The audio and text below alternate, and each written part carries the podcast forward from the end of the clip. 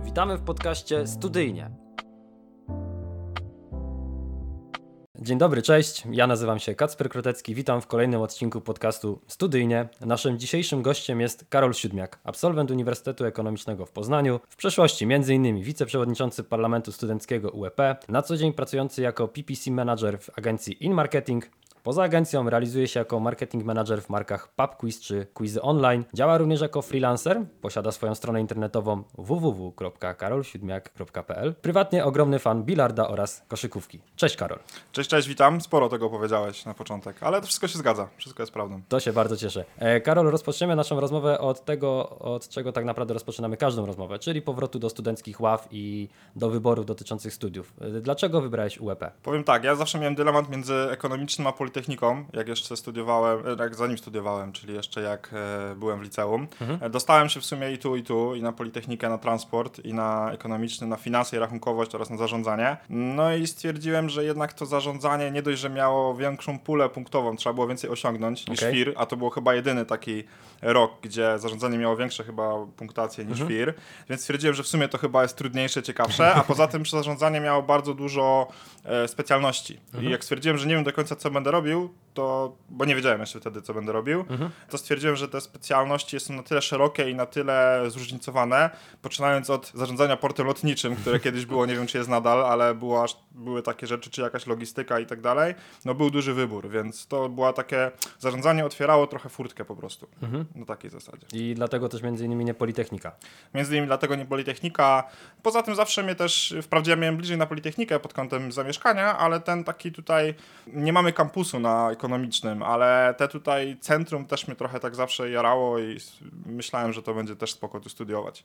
Miałem też kilku znajomych, którzy już studiowali, też mi to polecali, także Okej. E, Ty podczas swojej kariery studenckiej robiłeś naprawdę dużo i nie byłeś tylko gdzieś tam studentem, który chodził na zajęcia, między innymi właśnie parlament studencki, ale też e, wiele zajęć, wiele osób, wielu prowadzących. Czy jest taki, taka właśnie osoba albo przedmiot, który tobie zapadł najbardziej w pamięć? To jest bardzo trudne pytanie, bo trudno mi wymienić jedną osobę.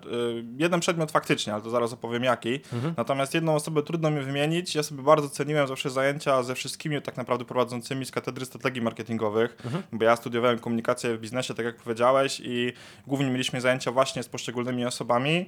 Doktor Zieliński, doktor Rogala, doktor Nestorowicz, profesor Leszczyński, doktor Mazurkiewicz, profesor y, Waśkowski. No, z tymi osobami mieliśmy bardzo, bardzo dużo Zajęć. zajęć i dla mnie one były teoretycznie, znaczy teoretycznie i praktycznie no, najciekawsze po prostu. One miały dużo w sobie praktyki i tu mógłbym przejść do ulubionego przedmiotu, bo na komunikacji w biznesie od dawien dawna jest taki przedmiot.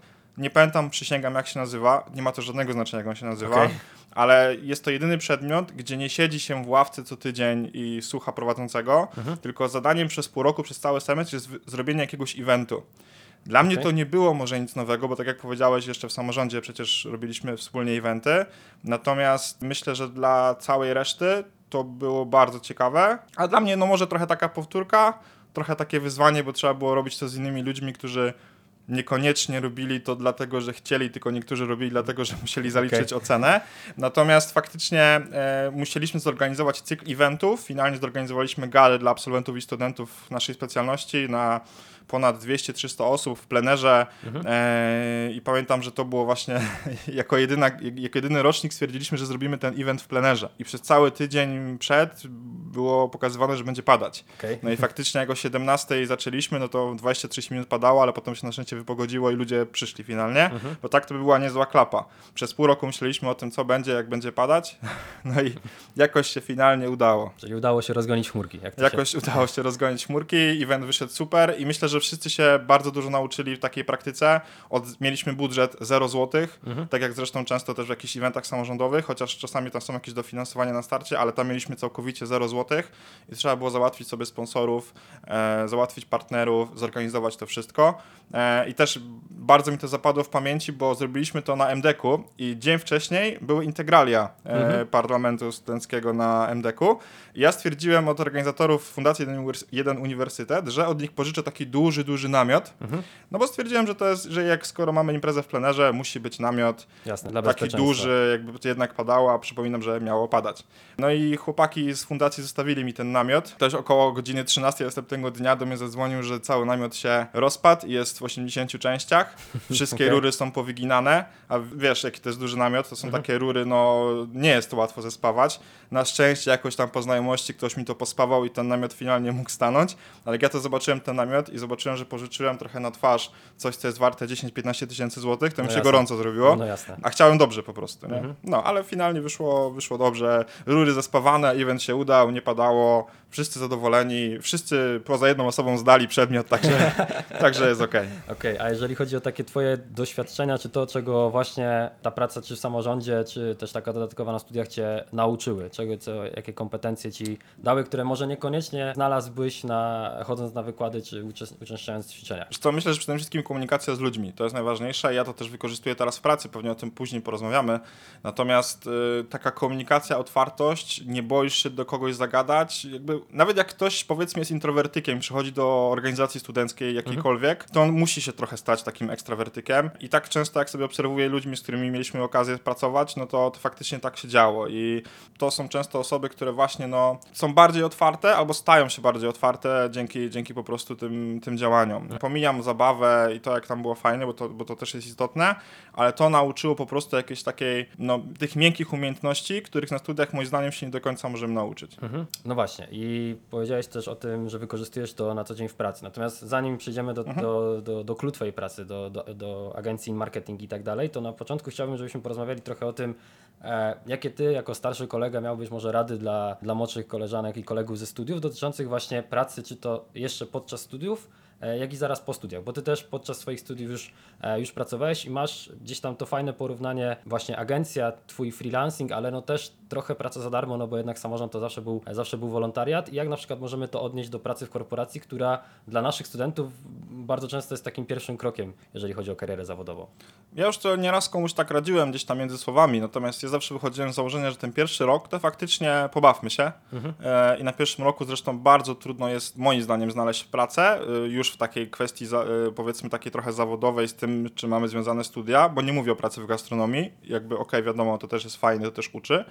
Ja akurat w gastronomii nie pracowałem, natomiast na pierwszym roku też się powiedzmy trochę w cudzysłowie pobawiłem i ten pierwszy rok, umówmy się, dla studentów jest często najgorszy, bo ta matematyka, mikroekonomia, trzeba to pozdawać. Dokładnie. I nie ma za bardzo czasu na jakieś tam, e, na, na po prostu na pracę. Natomiast ja od drugiego roku już zacząłem pracę faktycznie no tam na po, około pół etatu, czy, czy w pewnym momencie nawet trzy czwarte etatu, jak pozwalały na to zajęcia. No ja zawsze wychodziłem z założenia, że im więcej robiłem, tym lepiej się z tym wszystkim wyrabiałem. Fakt, spędzałem bardzo dużo czasu poza domem, bo i studia, i samorząd, i praca. Ale to wszystko finalnie myślę, że mi się opłaciło i generalnie uważam, że nie ma co czekać z szukaniem pracy właśnie no, około w zawodzie. Em, na przykład w moim przypadku w marketingu, czy w sprzedaży, czy w HR-ze, to jest wszystko powiązane, to się wszystko miesza. Nie ma co czekać, nie wiem, na trzeci, czwarty, piąty rok studiów, bo potem jest coraz trudniej, a niektórzy w ogóle, mm, mam kilku znajomych z, z uczelni e, z mojego roku, którzy w ogóle nic nie robili w stronę zawodu przez całe 5 lat studiów. No i widzę, że oni teraz, no mówiąc w skrócie, nie za bardzo sobie radzą i poszli w innych kierunkach. Jestem przekonany, że duża część z nich nie robi tego, co by chciała robić. Także pracy się nie ma co bać od drugiego, trzeciego roku. Czy jest łatwo znaleźć pracę w tych kwestiach okołozawodowych? Nie, ale jak już za darmo, to tak. I uważam, że nawet jeżeli ktoś przez 3-4 miesiące popracuje za darmo, Mhm. to mu włos z głowy nie spadnie, a przez 2-3 miesiące czy 4 można się naprawdę dużo już nauczyć. Więcej niż przez rok na przykład na uczelni. Zwłaszcza, że na takie przedmioty dopiero kierunkowe są gdzieś na czwartym, piątym roku. No, Tak, na no trzecim tam- trochę też, ale czwarty, piąty rok jest ciekawszy pod tym kątem na pewno. A na drugim roku są jeszcze raczej zajęcia ogólne. Ja na przykład z marketingu na drugim roku jeszcze miałem bardzo mało wspólnego, Mhm. a z kolei już mogłem pracować, gdzie nauczyłem się od starszych osób, bardziej doświadczonych, y, no już bardzo dużo rzeczy. No właśnie, to, co, to czego się nauczyłeś w pracy, tak naprawdę za chwilę pojawiało się na studiach i mogłeś to wykorzystywać e, podczas zajęć na studiach. Dokładnie tak. No myślę, że to faktycznie trochę ułatwiało, ale bardziej bym powiedział jednak, że jakby oddzieliłbym trochę kwestię właśnie studiów od, od pracy i że te, nie wiem, kilka miesięcy, ja akurat pracowałem chyba 2-3 miesiące za darmo, już nie mówię tutaj o samorządzie czy o innych organizacjach studenckich, ale e, jeśli chodzi o taką typową pracę, pracowałem w firmie Skiwak 2-3 miesiące, totalnie za darmo, no nie był to najprzyjemniejszy czas, ale też bardzo dużo się nauczyłem i wiele z tych rzeczy mi się potem przydało w przyszłości, w Okej, dalszej pracy. można powiedzieć, że wychodzić z takim apelem do, do młodszych koleżanek i kolegów, że wcale nie trzeba się tej, jeżeli są oczywiście ku temu możliwości, to żeby tej pracy za darmo się wcale nie bać, bo ona faktycznie może przynieść fajne owoce za chwilę. Dokładnie tak, no nie ma co też za długo siedzieć, bo to też, żeby nikt mnie źle nie zrozumiał, nie ma co tutaj rok pracować za darmo, bo to też jest trochę przesada. No. Ale jeżeli ktoś nie może znaleźć pracy za chociaż minimalne pieniądze, no to polecam faktycznie chociażby na dwa miesiące, trzy, bo potem jest łatwo wystartować mając cokolwiek w CV, nawet taki krótki epizod, czy to w korporacji, czy w jakiejś małej firmie, niż faktycznie od zera totalnie. E, przejdźmy w takim razie do tematu pracy. Ty na co dzień pracujesz w agencji marketing, którą swoją drogą też zakładał e, nasz jeszcze starszy kolega z samorządu Krzysiu Górecki. E, na początku chciałem zapytać, na czym polega Twoja praca na stanowisku PPC menadżera? Jakbyś mógł bardziej to rozwinąć. To ja zaraz Ci odpowiem, ale jeszcze wspomniałeś Krzysia, to jeszcze powiem, że u nas w agencji, gdzie teraz obecnie na stan dzisiejszy pracuje no prawie 20 osób, to prawie połowa jest właśnie po komunikacji w biznesie. Okej. E, tak wyszło. Krzysiu, którego wspomniałeś, obecny szef, no, czy obecny, po prostu szef, e, to jakby no zawsze miał jakiś taki sentyment pewnie częściowo do tych osób z komunikacji w biznesie, którzy faktycznie rozwijali się też w tych miękkich, miękkich rzeczach. I właśnie te miękkie rzeczy mi się chyba najbardziej przydały a propos ze studiów, bo ja w pracy, no jestem PPC menadżerem, tak, tak, tak mam jakby w w stopce mailowej i tak dalej i na stronie, natomiast trochę jestem PPC menadżerem, a trochę project managerem, trochę jestem PM-em, bo PPC faktycznie, jakbyśmy rozwinęli skrót, to jest pay per click, czyli po prostu chodzi o reklamy płatne, na przykład w systemie Facebooka czy Google'a i to jest główna część mojej pracy. Natomiast ja po prostu teraz, trochę się to zmieniło przez rok, dwa, ja bardziej PM-uję, zarządzam po prostu projektami u nas w firmie, czyli komunikuję się z klientami, ale komunikuję się też z zespołem, od których wymagam pewnych rzeczy, żeby to dowieść klientowi. Więc to jest komunikacja, komunikacja, jeszcze raz komunikacja, bo z jednej strony musisz zarządzać zespołem kilku specjalistów, grafik, copywriter, osoba od reklam i tak dalej, a z drugiej strony no, musisz kontaktować się z klientem, a klienci są różni, Oczywiście. są łatwiejsi, są trudniejsi. Trzeba też pod kątem charakteru, myślę, często się dobrać. My też tak robimy e, w agencji. Myślę, że to nie jest żaden tutaj tajemnica, że też często staramy się dopasować osoby po stronie naszej do klienta charakterologicznie. Kwestia właśnie dopasowania e, no, pod kątem właśnie charakteru, kto jak się z kim dogada, bo no, mamy takie osoby, które po prostu, i to jest normalne, to wszędzie tak jest, tak samo na przykład w organizacji studenckiej, no nie może się każdy z każdym dogadać, to jest niemożliwe e, i czasami po prostu co byś nie zrobił, jakbyś się nie starał, to się z tą osobą nie dogadasz, No a jeżeli niestety. to jest na linii klient, project manager, który jest odpowiedzialny za kontakt z tą osobą, no to mogą wyjść z tego, mówiąc krótko, kwasy i lepiej tutaj do takich konfrontacji nie doprowadzać. Także tak jak mówiłem, no jeszcze raz komunikacja, komunikacja, jeszcze raz komunikacja, bo też co akurat mnie na przykład nauczył y, z doświadczenia już samorząd studencki. Pamiętam jak mieliśmy rok czy dwa lata temu, jechaliśmy do jednej z wyższych szkół we Wrocławiu, no, uczelni po prostu we Wrocławiu, na taki trochę z Krzysiem razem jechaliśmy właśnie wspomnianym już wcześniej, taką trochę spowiedź, bo nie za bardzo nam poszły wyniki kampanii. Okej. I musieliśmy, e, mimo że nie mieliśmy w ogóle wcześniej kontaktu z rektorem tej uczelni, to nagle zostaliśmy zaproszeni na dywanik do tego rektora. W ogóle go wcześniej nie znając, nie widząc. I jak parę osób usłyszało od nas gdzieś tam z, y, z pracy, czy w ogóle gdzieś tam spoza pracy, że jedziemy do samego rektora, to było takie uuu. Nie poradzicie Nie sobie. poradzicie sobie, ale my z Krzysiem, tak jak zre- zresztą wiesz, no, kontakt z rektorem u nas na uczelni na ekonomicznym to, była, to był chleb e, powszedni, e, chleb codzienny, bo właściwie co chwilę były te możliwości, będąc w zarządzie samorządu studenckiego, a, a właśnie miałem okazję być przez rok wiceprzewodniczącym, to było całkowicie normalne, wiedzieliśmy jak się zachować. Myślę, że ten rektor też, jak sobie tak potem pomyśleliśmy, też się trochę zaskoczył, że tak spokojnie sobie radziliśmy w kontakcie z nim. Jasne.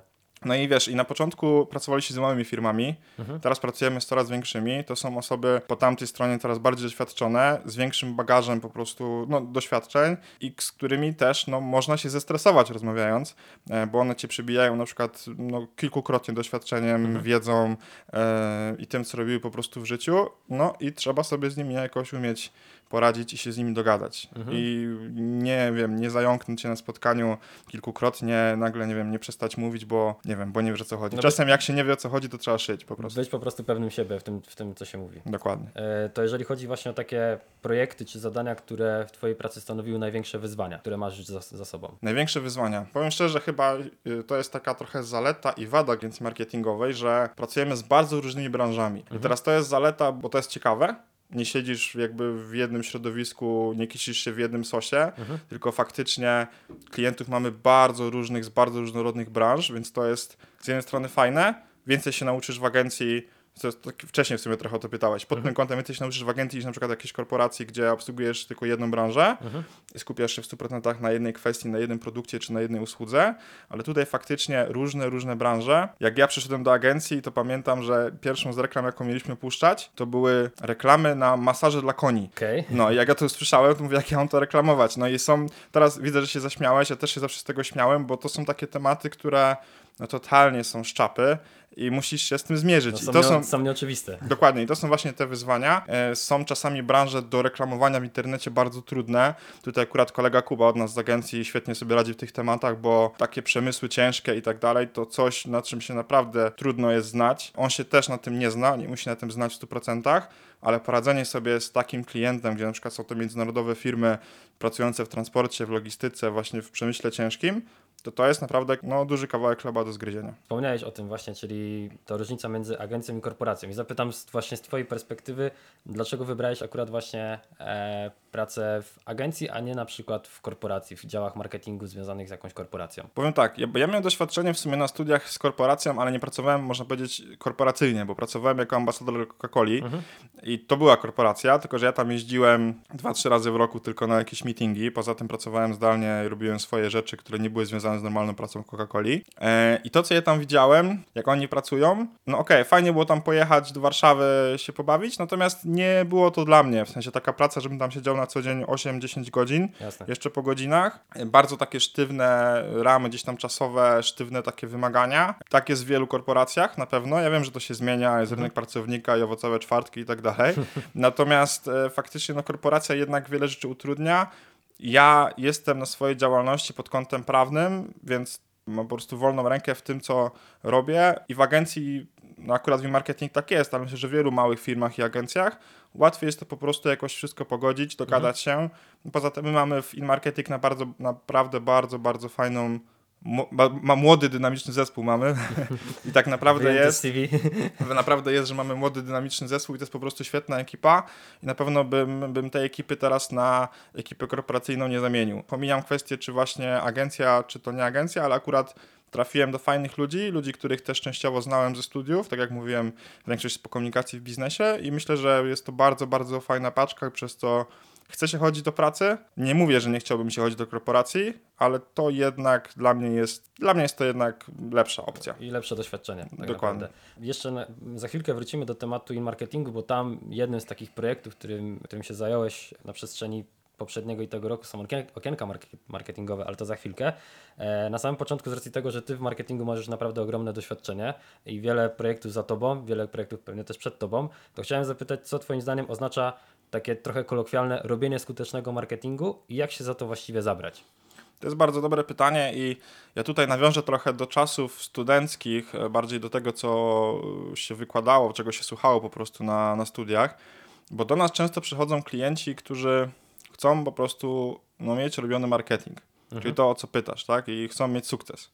Przy czym my robimy marketing internetowy, natomiast to jest tylko jedna część y, z całego jakby, z całej układanki. Ja tutaj się odwołam do 4P z marketingu, które każdy na uczelni u nas musiał pamiętać, y, Doskonale zdać, znać. doskonale znać, znać, na, znać na pamięć, czyli product, pla, y, product place, price i placement, em, gdzie my robimy tylko tak naprawdę tą kwestię P promotion, to jest tylko to, czym my się zajmujemy, a cała reszta jest no, w dużej części po stronie firmy, która do nas przychodzi. Okej. I teraz jeżeli klient, jeżeli ta firma ma źle ustawioną cenę, one są te produkty mega za drogie albo mega za tanie, albo w ogóle nie działa mu placement, czyli w tym przypadku, nie wiem, na przykład strona internetowa jest bardzo zła, albo cała ta dystrybucja na przykład, nie wiem, dana osoba w ogóle nie pomyślała o tym, że warto byłoby w tych czasach e, wysyłać paczki paczkomatem na przykład i, Okej. i gdzie najtańsza dostawa była za 15,90 DHL-em, a to były jakieś tanie rzeczy, to to są takie małe rzeczy, które potem wpływają na to, że produkt się nie sprzedaje. I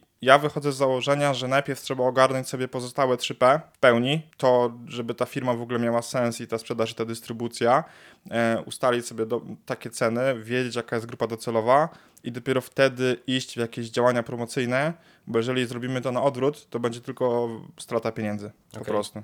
Marketing jest też taką dziedziną czy takim obszarem, który no, co chwila się zmienia i co chwilę widać jakieś trendy czy, czy nowe rzeczy, które się pojawiają i o te trendy teraz Ciebie chciałem zapytać. Co Twoim zdaniem w obecnych czasach się teraz dobrze sprzedaje, a co już trochę odchodzi do lamusa, jeżeli chodzi o, o marketing? Okej, okay, to jest takie w ogóle trudne pytanie, w sensie ja wiem, że to jest popularne w ogóle, takie trendy w marketingu. Ja mam trochę taki, nie wiem, wewnętrzny uraz do takich e, corocznych podsumowań, co się działo i co będzie za rok, bo mhm. od 10 lat się mówi, że będzie rok wideo w marketingu i tak dalej. E, też kiedyś w to wierzyłem. Okay. Jakby, no okej, okay, wideo jest fajne, ale nie do końca o to chodzi, że, że to się teraz będzie kluczowe i tak dalej. Albo mówią, że content is the king i teraz będzie rok contentu. Mhm. Dla mnie to są wszystko trochę takie bzdury. Ja myślę, że tutaj najważniejszą kwestią jest kwestia automatyzacji, która wchodzi no, coraz bardziej i do systemów reklamowych. To jest to, co mnie osobiście najbardziej dotyczy, ale generalnie do całego marketingu. Dużo się mówi o tym, że teraz może nie opłaca się do końca być takim PPC specjalistą od reklam w Facebooku czy reklam w Google, bo to zaraz zastąpią nas roboty. No ja mhm. się z tym nie do końca zgadzam, bo całej tej jakby konfiguracji całej tych reklam, całej kampanii roboty nie ustawią. Znaczy być może kiedyś ustawią, ale w najbliższych kilku, kilkunastu latach. Jasne. Być może będą jakieś optymalizacje i to już się powoli dzieje, żeby, że Facebook czy Google sami decydują za klienta, oczywiście jeżeli klient chce, mhm. jak puścić kampanię, którą, którą wersję, która będzie tańsza nie można zostawić to takie automatyczne po prostu działania tym kampaniom, tym platformom, natomiast no, zawsze ktoś to musi jednak ustawić, ktoś to musi zanalizować, ktoś musi te kreacje stworzyć, czyli grafikę, w tym przypadku tekst, jakieś nagłówki, trzeba to wymyślić, trzeba zaplanować do kogo, mhm. nadal trzeba to wszystko wymyślić. I ustawienie tych kampanii reklamowych, żeby one były jak najtańsze, to jest tylko jakiś tam element układanki. Nadal to trzeba wymyślić tą koncepcję, całą, trzeba na to mieć jakąś strategię, jakiś pomysł, na końcu to jeszcze do, odpowiednio zanalizować. Mhm. To pewnie też niedługo roboty będą dobrze robić, no ale te wyniki też trzeba umieć odczytywać, e, a nie każdy moim zdaniem potrafi to robić po prostu. Szczególnie jak nie jest robotem. No dokładnie, także no, kwestia wyciągania wniosków, w ogóle właśnie ja dlatego lubię PPC, jakby dlatego lubię kampanie płatne, bo z jednej strony ok, musisz umieć ustawiać te rzeczy w, w, systemie, musisz znać system, ale musisz to wszystko wymyślić, co tam chcesz zrobić, wymyślić do kogo. Tutaj bez podstaw marketingu się absolutnie nie obejdzie. No mhm. i na mhm. końcu jeszcze właśnie jest to, żeby nie zostawiać tym, tych kampanii samych sobie i je odpowiednio zanalizować, sprawdzić, co się opłaca, testować, testować rozwiązania, na końcu zostawiać najlepsze, co docelowo ma przynieść klientowi no, jak najlepszy efekt. No właśnie, bo powiedziałeś o, o, tej analizie i o tym wszystkim, czego na razie nam roboty nie zastąpią, ale jest też ten początek tak naprawdę drogi, czyli ta komunikacja. I tutaj też jeszcze tak naprawdę człowieka nie da się zastąpić i wielokrotnie wy się z tym spotykacie, czy to w agencji, czy to jako freelancer, że na początku jest kontakt z klientem, z drugą, z drugą stroną i od tego tak naprawdę wychodzi ten marketing, który za chwilę może być zautomatyzowany. No dokładnie tak, bo tutaj jest droga, gdy my na przykład w agencji robimy kampanię, droga jest faktycznie, zaczyna się od klienta, który czegoś oczekuje, to idzie na przykład do mnie do project managera, to już następuje jakiś, jakaś wymiana myśli, wymiana komunikatów, pomysłów, mhm. a ja i tak muszę z tym iść e, do copywritera, do grafika, e, jeszcze muszę przy okazji ogarnąć sprawy administracyjne, to wszystko stworzyć, wymyślić, zaplanować, włożyć do systemu i zanalizować. E, to faktycznie jest bardzo dużo osób to zaangażowanych, dlatego też uważam, że pod tym kątem warto warto wynająć agencję marketingową. Mhm. Tak oczywiście tutaj nie promując za bardzo, ale... ale, ale uświadamiając. Ale uświadamiając, że warto nawiązać pracę z agencją, bo to nie jest jedna osoba od wszystkiego, tylko każda jest dobra w swojej jakby jakiejś tam działce mhm. i wszystkie te działki razem dopiero mogą sprawić, że te kampanie będą naprawdę efektywne. Okay. Mało jest, są takie osoby oczywiście, które potrafią wszystko, ale no jest bardzo takie osoby trudno znaleźć. Poza tym taka osoba, która umie wszystko, to ona będzie kosztować miesięcznie dużo więcej niż obsługa agencji marketingowej. Ja na przykład jest, jestem tragiczny w grafiki, każdy to wie u nas w agencji, zresztą u nas jest parę osób takich, co uważam, że są świetnymi e, specjalistami, świetnie ogarniają narzędzia reklamowe, świetnie wyciągają wnioski z wyniki, mhm. są strategami naprawdę świetnymi, ale na przykład estetyki i zmysłu po prostu takiego estetycznego nie mamy totalnie. Okay. No i potrzebujemy wsparcia graficznego, bo to, co my byśmy sami wypuszczali, no to byłoby po prostu brzydkie i nieatrakcyjne. Okej, okay. wróćmy na chwilkę do tematu okienka marketingowego, choć może nie na chwilkę, bo to jest jeden z takich Twoich nowszych projektów, ale też takich, których Ty sam mocno, między innymi na LinkedInie e, czy na Facebooku promowałeś. Na początku chciałem zapytać, skąd w ogóle się wziął pomysł na, e, na taki format i od czego to się wszystko zaczęło? Pomysł, no nie będę ukrywał, że zaciągnąłem z innej agencji z Tigersów, bo zainspirował mnie Daniel Kotliński z agencji, wtedy jeszcze Social Tigers, mhm. E, teraz już tylko Tigers. Y, on faktycznie robił takie wywiady, właśnie takie jeden na jeden, tak jak ja teraz robię transmisję na żywo, po prostu wywiady z danym gościem na dany temat. Tam mi się podobała bardzo ta forma i stwierdziłem, że nie jest to trudne, żeby coś takiego u nas prowadzić. Na początku myślałem, że to może będzie parę osób u nas prowadziło, ale finalnie zostało na tym, że ja byłem najbardziej do tego jakby chętny i otwarty. A żeby z kolei jakoś łatwiej rozpocząć, to na początku miałem gości, którzy byli właśnie od nas z agencji. Dla mnie to była trochę rozgrzewka. Dla tych osób też fajne doświadczenie, żeby uczestniczyć w takim live'ie. A dla mnie po tych trzech, czterech live'ach z osobami z agencji, to powiem szczerze, że ten piąty, szósty live już z osobami poza agencji nie był już żadnym problemem. Nie wiem, nie stresowałem się jakoś mocno tym i mogłem sobie jakoś no, fajnie te okienka prowadzić i zapraszać no, ciekawych gości. Właśnie, bo o tych gości też chciałem zapytać, ale tak jak powiedziałeś, że na początku to była trochę taka rozgrzewka z osobami z agencji, no to mimo wszystko wy w agencji macie wielu specjalistów i w wielu rzeczach też się można było e, dowiedzieć tak naprawdę i wielu rzeczy się nauczyć. Ale o, tych, o te osoby, które gościłeś chciałem zapytać i jakie tematy poruszaliście? No, tematy są z zaplecza właśnie market, no, no, okienko nazywa się in-marketingowe, ale zaplecza marketingu, zaplecza HR-u, zarząd- zarządzania zasobami ludzkimi, trochę sprzedaży, ale też biznesu i zarządzania. Tak naprawdę raczej poza te tematy nie wychodzimy. No może, może trochę też rozwoju osobistego, bo mieliśmy na przykład e, właśnie live o kwestiach komunikacji werbalnej, niewerbalnej, ale dotykaliśmy naprawdę różnych tematów, bo także te związane stricte z agencją czy z marketingiem takim internetowym, na przykład o Google Adsach, o Facebook Adsach, o tym, jak robić strony internetowe. To były te początkowe takie e, okienka. No ale potem e, im dalej w las, tym było no, moim zdaniem ciekawiej. Też, też ciekawi goście kolejni nas odwiedzali.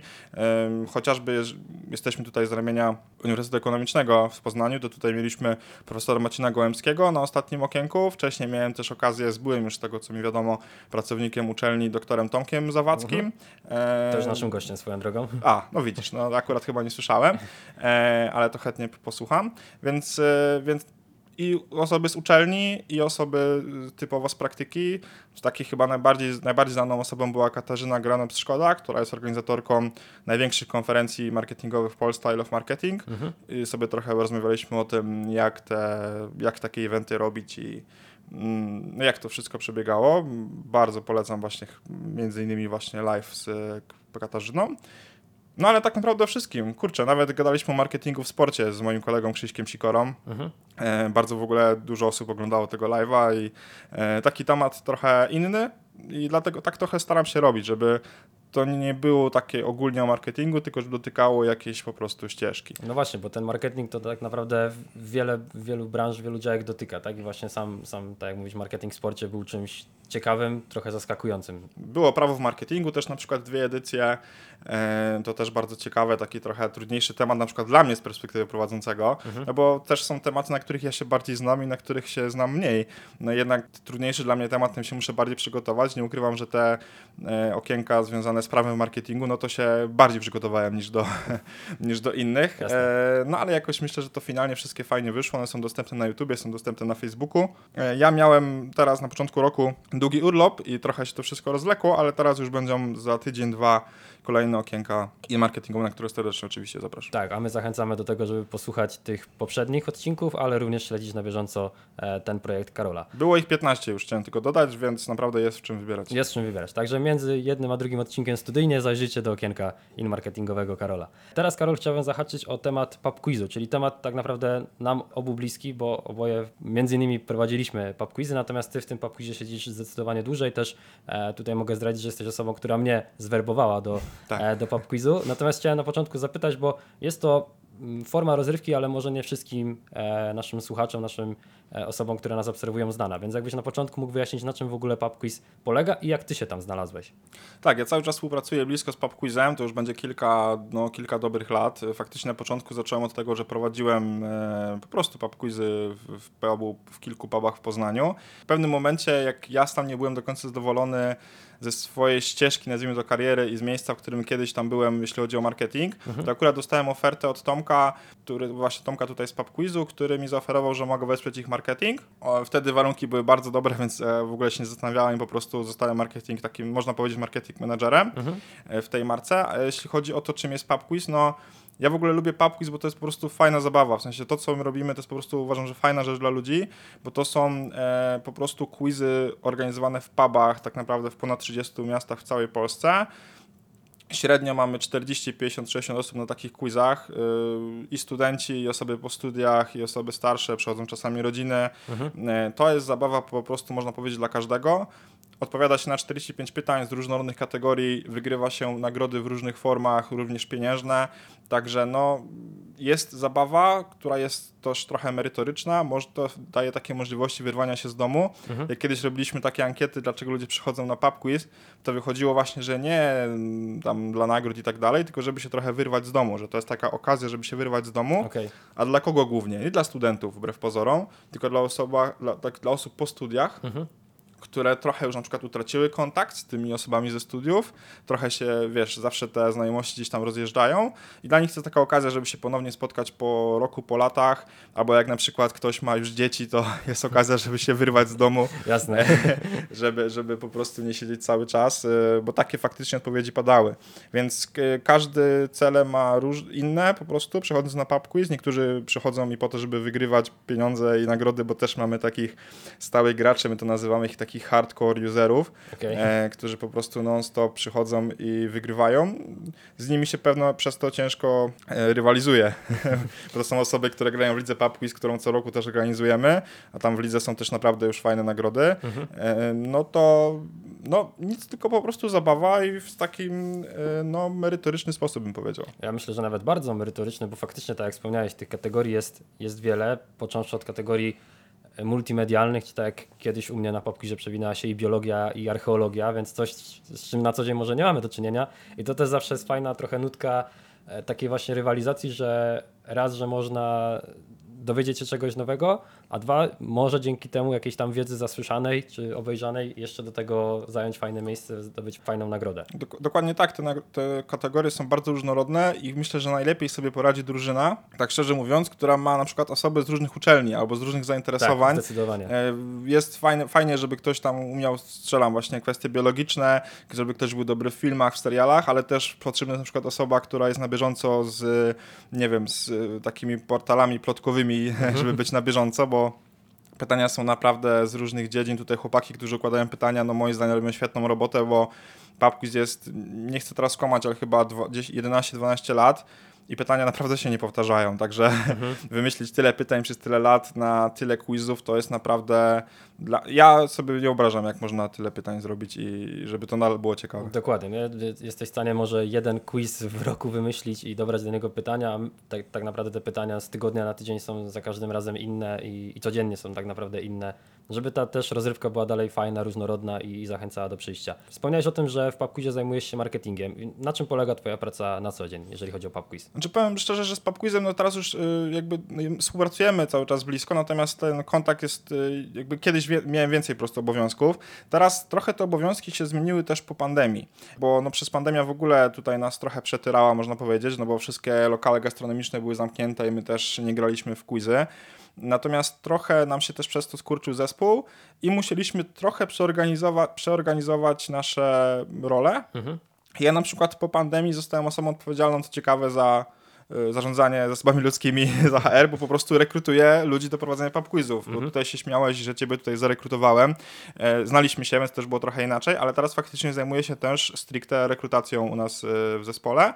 No i szukamy osób w całej Polsce, niezależnie od wieku, które, które po prostu chciałyby prowadzić pub quiz. Co trzeba robić, żeby, żeby No prowadzić właśnie, pub quiz? No, zapytać. no, trzeba być po prostu, trzeba umieć czytać, zawsze się śmiejemy, trzeba, trzeba um- umieć czytać, natomiast faktycznie trzeba być otwartym, no, uśmiechniętym, takim też, można powiedzieć, po prostu komunikatywnym, żeby też mieć jakieś takie flow i tych ludzi trochę zabawić. Nie jest to nic trudnego, ale no jakby mówiąc wprost, też nie każdy się do tego nadaje, po prostu. No i trzeba czasami też umieć zapanować nad tłumem w lokalu. Dokładnie, a ten tłum potrafi być różny. Ludzie potrafią się też kłócić o różne pytania, różne odpowiedzi, że coś było niezgodne z kluczem, że oni mają lepszą odpowiedź niż, Dokładnie. niż w kluczu.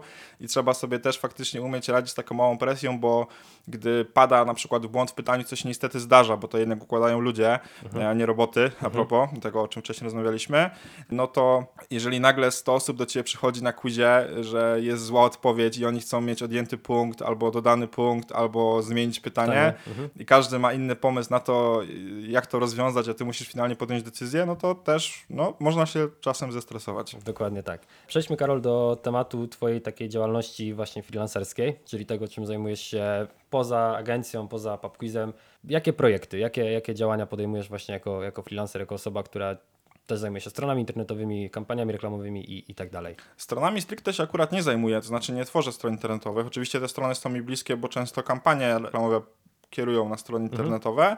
Natomiast ja głównie po prostu prowadzę kampanie na Facebooku, kampanie płatne, nie mylić z organicznymi działaniami, czyli prowadzeniem po prostu organicznych social mediów. Ja prowadzę kampanie płatne na To Facebooku. poczekaj, to jeszcze w takim razie wyjaśnij różnicę naszym, naszym słuchaczom. Tak, bo organiczne działania to tam powiedzmy, że nie wydaje się bezpośrednio pieniędzy. Wiadomo, to są takie posty, które są wrzucane na przykład na strony na Facebooku, to na, które na co dzień widzimy, ale to, są, to trzeba oczywiście też stworzyć, to trzeba zrobić, i- ale za to się nie płaci. Jakby płaci się jedynie za czas osoby, która to realizuje. Natomiast są też działania płatne, za które bezpośrednio płacimy na przykład Facebookowi czy Google'owi, no i, no i to się ustawia w systemach reklamowych i po prostu można się potem spokojnie e, różnym osobom, które chcemy, no, wyświetlić, czyli po prostu tu wchodzi kwestia całego targetowania, no i tego, o czym po prostu też jest głośno, że nie wiem, Facebook nas śledzi i tak dalej, i tak dalej. O tym też możemy jeszcze za chwilę porozmawiać, bo tu się dużo w tym temacie dzieje, bo przecież Facebook ma się niby wyprowadzić z Europy i tak dalej, No i tak dalej. Natomiast faktycznie, no tym się przede wszystkim różni, że po prostu to są bezpośrednio wkładane pieniądze do systemu reklamowego, za które możemy osiągnąć konkretne efekty, mierzalne też często efekty. No i właśnie głównie zajmuję się tymi kampaniami na Facebooku, kampaniami również w Google i prowadzę też szkolenia na przykład właśnie z, między innymi z tych zakresów, ale też z personal brandingu trochę, trochę właśnie z tych systemów reklamowych, trochę z podstaw marketingu, podstaw strategii. E, też doradzam, robię audyty kont reklamowych. Cały taki zakres powiedzmy PPC tak naprawdę. Dużo się dzieje. Przede Tak. wszystkim dużo się dzieje w Twoim życiu. Właśnie nawiążmy jeszcze do tego, o czym teraz powiedziałeś, czyli o tej e, wyprowadzce, trochę może w cudzysłowie Facebooka czy, czy innych tego typu platform, no bo tak naprawdę wiele firm, nie, nie, nie mówiąc już o gdzieś tam osobach indywidualnych, ale wiele firm e, Facebooka traktuje jako takie pierwsze źródło trochę reklamowania, promowania się i tak dalej. I co w momencie, jeżeli miałaby nastąpić taka wyprowadzka? Czy są jakieś, nie wiem, rozwiązania alternatywne na, na tego typu sytuacje? Ja chciałem w ogóle, zacznę, bo zacznę może od tego, że się w ogóle dziwię ludziom trochę, bo wiele osób, jak sobie obserwuje reakcje ludzi w mediach społecznościowych na temat tego, że Facebook czy Instagram, czy cała meta po prostu może zniknąć z, z Europy, no to ludzie mówią, że to fajnie, że to w sumie spoko, tylko że to są też ludzie, którzy z tego w ogóle korzystają. Mi się No wydaje, właśnie. że duża część osób sobie nie zdaje z tego sprawy, jak to może zmienić ich życie mimo wszystko. Ja nie mówię, że social media są dobre czy złe, natomiast no, to zmieni życie wielu ludziom, bo ja pomijam to, czy ktoś spędza na Facebooku czas, czy nie, bo to właśnie ta perspektywa użytkownika, ale to, co powiedziałeś, czyli kwestia firm. Bardzo dużo firm komunikuje się z użytkownikami poprzez właśnie media społecznościowe, przez Facebooka i tak dalej, i tak dalej. No i to zmieni totalnie jakby to, to by zmieniło totalnie rynek marketingowy, gdybyśmy nie mogli na przykład puszczać reklam płatnych, bo to w sumie o to się też głównie rozchodzi. Facebook e, ma taki taki jakby system biznesowy, że po prostu opiera się głównie na reklamach płatnych, podobnie jak Google.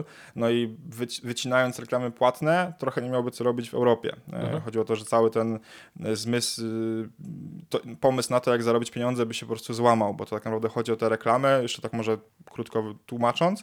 Tu chodzi o kwestie no, RODO, RODO i tak dalej, tak dalej. czyli kwestie prywatności, tam jest rozporządzenie e-privacy, nie wchodząc już to jakoś tam bardzo w szczegóły, no ale nie powinno się teoretycznie, jakby Unia Europejska się też doczepia do tego, że nie powinno się wysyłać danych osobowych poza Europę. Facebook ma siedzibę w Stanach. No i teraz co? No mi się wydaje, że to się skończy tak, oczywiście to jest tylko moje przemyślenie, bo nie znam nikogo z działu prawnego Facebooka i tak dalej, natomiast tylko moje przemyślenie jest takie, że albo jednak znajdą sposób na to, żeby legalnie te dane gromadzić, e, bo sposobów na pewno jest dużo, a po drugie, no można tak sobie tak myślę, oczywiście w bardzo prosty sposób, że można też zrobić serwerownię dużą w Europie E, i to też może się wydarzyć, że po prostu te dane nie będą przekazywane do Stanów. To jest oczywiście bardzo skomplikowana operacja, ale to jest Facebook jednak, to jest Facebook, więc Dokładnie.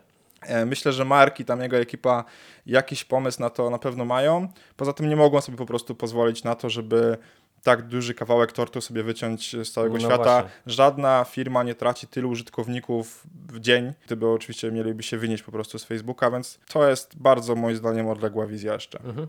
Okej. I no też biorąc pod uwagę to, że niedawno zostało stworzone całe meta-uniwersum, które no tak naprawdę ma za chwilę trochę nam kształtować rzeczywistość, to też właśnie nie jestem w stanie sobie wyobrazić, że nagle Facebook miałby powiedzieć, że dobrze, to robimy switch off z Europą i, i nagle wychodzimy. Bo No. to też kwestia opłacalności dla samej, dla samej firmy, prawda? Nie wiem, jaki to jest dokładnie Europa, jaki to jest procent rynku całego, mm, ale załóżmy nawet, że jedna trzecia, no to żadna firma, nawet mała, jed, dwu, dwu, trzyosobowa firma nie może sobie pozwolić na to, żeby nagle jedną trzecią klientów po prostu sobie wyciąć. Dokładnie Tu tak. nie chodzi teraz o skalę biznesu, tylko po prostu każdy biznes by się w ten sposób załamał, no i no nie dopuszczą do tego. To jeszcze będzie, myślę, długa gdzieś tam batalia sądowa, ale raczej, no ja oczywiście też się stresowałem, bo to by bardzo zmieniło moją sytuację zawodową, Mhm. ale no jakby staram się myśleć też na, o tym pozytywnie i tak trochę realnie, że to jest jednak Facebook i raczej coś wymyślą. Dokładnie tak. E, Przejdźmy, Karol, do tematów mniej związanych z, z Twoją codzienną pracą, czyli z marketingiem, bo chciałem teraz zahaczyć o kwestie hobby i zainteresowań. E, Na tyle, na ile się znamy, wiem, że są dwa takie, mogę powiedzieć, że najważniejsze, czyli bilard i koszykówka. My akurat rozmawiamy chwilę po weekendzie gwiazd, po jednej z najważniejszych imprez, jeżeli chodzi o NBA i, i tą tobie bliską koszykówkę. E, Ale chciałem zapytać właśnie o bilard i o koszykówkę. Dlaczego akurat te dyscypliny sportu, co cię, co cię gdzieś tam w nich interesuje najbardziej? Bo też w bilard e, dosyć czynnie, czynnie grasz. Tak, w bilard gram czynnie, w koszykówkę nieczynnie, tylko tam sobie czasem z, z kolegami wychodzimy pograć, ale faktycznie bardzo lubię, może zacznę od koszykówki, bardzo lubię oglądać NBA, bo polskiej ligi powiem szczerze nie za bardzo, ale, ale NBA lubię. Faktycznie jesteśmy po meczu gwiazd, miałem okazję oglądać. E, W końcu podobała mi się też formuła tego meczu gwiazd, pomijam ko- konkurs gdzieś tam wsadów, e, bo to była jak co roku tragedia, ale, ale sama formuła meczu i gdzieś tam opcja uhonorowania 75 najlepszych graczy w historii plus nagroda Kobiego, który zmarł tragicznie i tak dalej, to są fajne rzeczy, które fajnie się to po prostu oglądało. A skąd koszykówka mnie kuzyn bardzo dawno temu zainspirował, zabrał mnie parę razy na kosza i pokazał parę meczy i jakoś tak się po prostu zaczęło. Lubię dynamikę w koszykówce, bo w piłce nożnej na przykład nie mówię, że nie lubię piłki nożnej, bo też oglądam, natomiast jednak przez 90 minut może się bardzo mało dziać. Może być 0-0 i mecz jest generalnie raczej nudny. Jasne. Natomiast w koszykówce no, te akcje są, jest 24 sekundy na akcję, tam nie ma czasu i po prostu cały czas się coś dzieje. A z bilardem faktycznie to jest trochę inaczej, bardzo czynnie, bo gram faktycznie w drużynie bilardowej i w różnych turniejach. Obecnie prezentuję, co ciekawe, właśnie In Marketing Hades Poznań, bo In Marketing, czyli agencja, w której pracuję, została e, sponsorem na ten rok drużyny naszej bilardowej z Hadesu z Poznania. Mamy 10 osób teraz w składzie, bardzo różny poziom, ale naprawdę mamy też gwiazdy w składzie, mimo że to jest druga liga bilardowa, bo i Wiktora, który na World Gamesach wystąpi w tym roku, to są takie igrzyska to są takie igrzyska sportów nieolimpijskich, można powiedzieć. Okej. Także mamy też Darię, która jest mistrzynią Ukrainy. Skład naprawdę jest bardzo fajny, ale przede wszystkim no, mamy świetną paczkę po prostu znajomych. Ten bilard jest już kilka, kilkanaście lat, ze- lat ze mną, tak, tak naprawdę, i to jest po prostu świetna ekipa, z którą też się trzymamy na co dzień poza bilardem i poza turniejami bilardowymi. A dla mnie to jest jakaś też taka odskocznia ten bilard, bo i mi to sprawia przyjemność.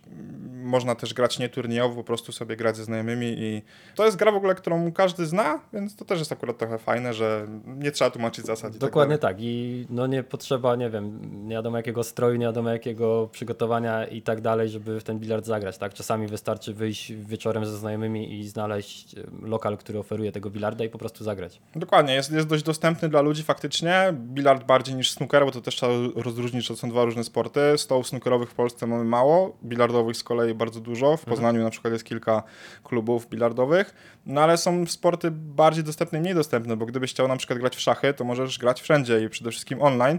No ale z kolei jakbyś chciał, nie wiem, bardzo byś chciał grać w curling, no to już byś miał trochę No tak. problemy, czy na przykład w bobsleje, żeby Dokładnie. na igrzyskach wystąpić. No także bilard jest faktycznie przystępny, znany każdemu, przyjemny, relatywnie niedrogi. Ktoś chce sobie postawić stół w domu, ma na to miejsce też, no jest to koszt kilku tysięcy, ale to nie są jakieś tam nierealne rzeczy do zrobienia. A Friday uważam, że jest tego bardzo duża, oczywiście jak to lubi. Sport nie jest też męczący, No tak, dokładnie. chociaż trochę tych kilometrów można w roku przy stole zrobić. No szczególnie jak, tak jak w Twoim przypadku gra się już na troszkę wyższym poziomie niż y, piątkowe wyjście do, do pubu czy do, czy, do- Dokładnie czy do tak. klubu. Dokładnie tak. E, Karol, już tak zbliżając się do końca naszej rozmowy, chciałem zapytać o plany na przyszłość. E, Zarówno związane gdzieś pewnie z kwestiami zawodowymi, jak i może związane z e, kwestiami zainteresowań, hobby. Powiem tak. Kwestiach zawodowych, no ja teraz się skupiam na tym, żeby też y, w agencji, jakby razem tutaj z chłopakami, z dziewczynami z agencji, no rozwinąć jak najbardziej e, firmę. E, Bardzo nam zależy na tym, żeby mieć coraz fajniejszych klientów, coraz większych, też bardziej rozpoznawalnych. Idziemy powoli w tym kierunku, będziemy też pewnie wychodzić wkrótce na rynki zagraniczne, więc tutaj jest dużo roboty do zrobienia i bardzo mnie to cieszy, że mogę być częścią jakby tego zespołu, więc tutaj no, idziemy mocno do przodu i się nie zatrzymujemy, można powiedzieć. Są różne przeciwności, jak pandemia pandemia, nie pandemia, e, jak y, tutaj, nie wiem, propozycje, jakieś tam pomysły, raczej nie propozycje, tylko pomysły Facebooka, że może się wyjdzie z Europy i to wszystko nam utrudnia i gdzieś tam stresuje nas lekko. Natomiast faktycznie idziemy do przodu i nie wygląda, żebyśmy mieli się zatrzymać, więc to w takiej kwestii zawodowej jest dla mnie waż- najważniejsze, ale też dla mnie na przykład trochę prywatnie, trochę zawodowo, że ja bym chciał się wykształcić też w marketingu jak najbardziej szeroko, trochę w takim profilu T-shape, czyli żeby robić, umieć robić kilka różnych rzeczy. Okej. Ja na przykład pozycjonowanie PMuję po prostu w agencji, czyli SEO, pozycjonowanie jestem osobą, która potrafi się na ten temat wypowiedzieć i tak dalej, Mhm. ale nie umiem tego stricte robić, po prostu jakby nie, nie zrobię sam SEO dla klienta. Okej. E, Nie, nie umiem tych techni- technicznych rzeczy i wiem, że to jest dla mnie też jakaś trochę alternatywa, że jakby jednak tego Facebooka na przykład miało nie być, no to może pójdę w pozycjonowanie i Mhm. inne takie rzeczy.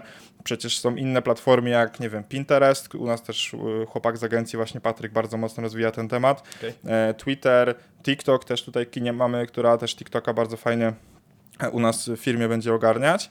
No to są no, kilka platform, które rosną, rosną i dobrze umieć je po prostu wszystkie, złapać je wszystkie jak Pokemony, a nie tam jakby iść w tylko jednym kierunku i, i jak ten jeden kierunek coś nie wypali, no to wtedy się robi problem, No więc właśnie. warto się rozwijać, to już tak radą dla wszystkich, że warto się rozwijać no, w różnych kierunkach po prostu. Nawet jeżeli to jest nadal marketing, no to ten marketing nadal ma bardzo dużo dziedzin, w których można się no, mm, no, specjalizować. Mhm.